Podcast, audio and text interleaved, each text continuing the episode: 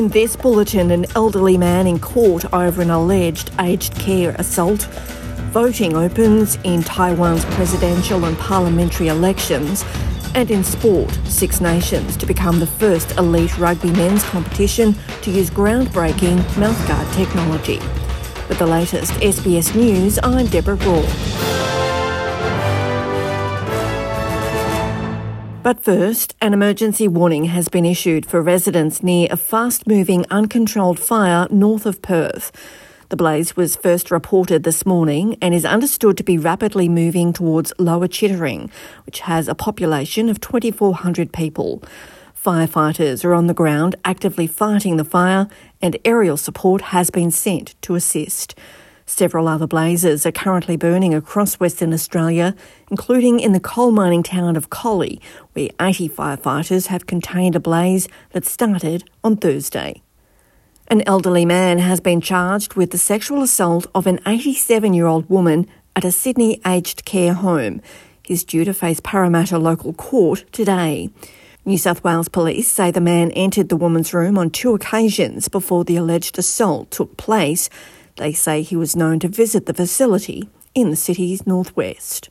Two music festival goers in Melbourne have been hospitalised with suspected drug overdoses just a week after nine people became seriously ill from MDMA at another event. One woman, aged in her 30s, is understood to be in a critical condition after collapsing at the Flemington Showgrounds. The second, in her late teens, is stable. The Victorian Department of Health says consuming drugs at hot and humid music events increases the risk of life threatening hyperthermia. Voting has begun in presidential and parliamentary elections in Taiwan, a poll closely watched by the world, including China. The ruling Democratic Progressive Party, which champions Taiwan's separate identity and rejects China's territorial claims, is seeking a third term in office with its candidate, current Vice President Lai Ching-te. In the run up to the election, China has repeatedly denounced him as a dangerous separatist and rebuffed repeated calls from him for talks. Melbourne based voter Harry Shu, who's returned to Taiwan to cast his ballot, has told SBS News he takes the vote very seriously. The um, election in Australia is, is a mandatory, like you have to vote, otherwise you'll get penalties. But in Taiwan, you can choose you want to vote or not. But as a Taiwanese, I think this is the uh, the opportunity for you to actually speak out and trying to choose the people that can represent the country for the next four years. So that's super important, right? So that's why I come back. Scientists have warned the trend of increasingly hot temperatures is likely to continue this year after 2023 became the world's hottest year on record. The US National Oceanic and Atmospheric Administration says there's a 1 in 3 chance that 2024 will be even hotter. The World Meteorological Organization's Christopher Hewitt says they don't know for sure yet if the forecast will come true. But NASA Earth scientist Liz Hoy says they're almost certain that the weather will become increasingly intense. When I think about how this is impacting us, I think about um, what we're going to see is with climate change and global temperatures increasing, it doesn't mean that we're going to have warmer temperatures everywhere all the time. What it means is we're going to see variable uh, weather events. So when we have a hurricane, it might be more extreme, or when we have a drought, it might last for a longer period of time.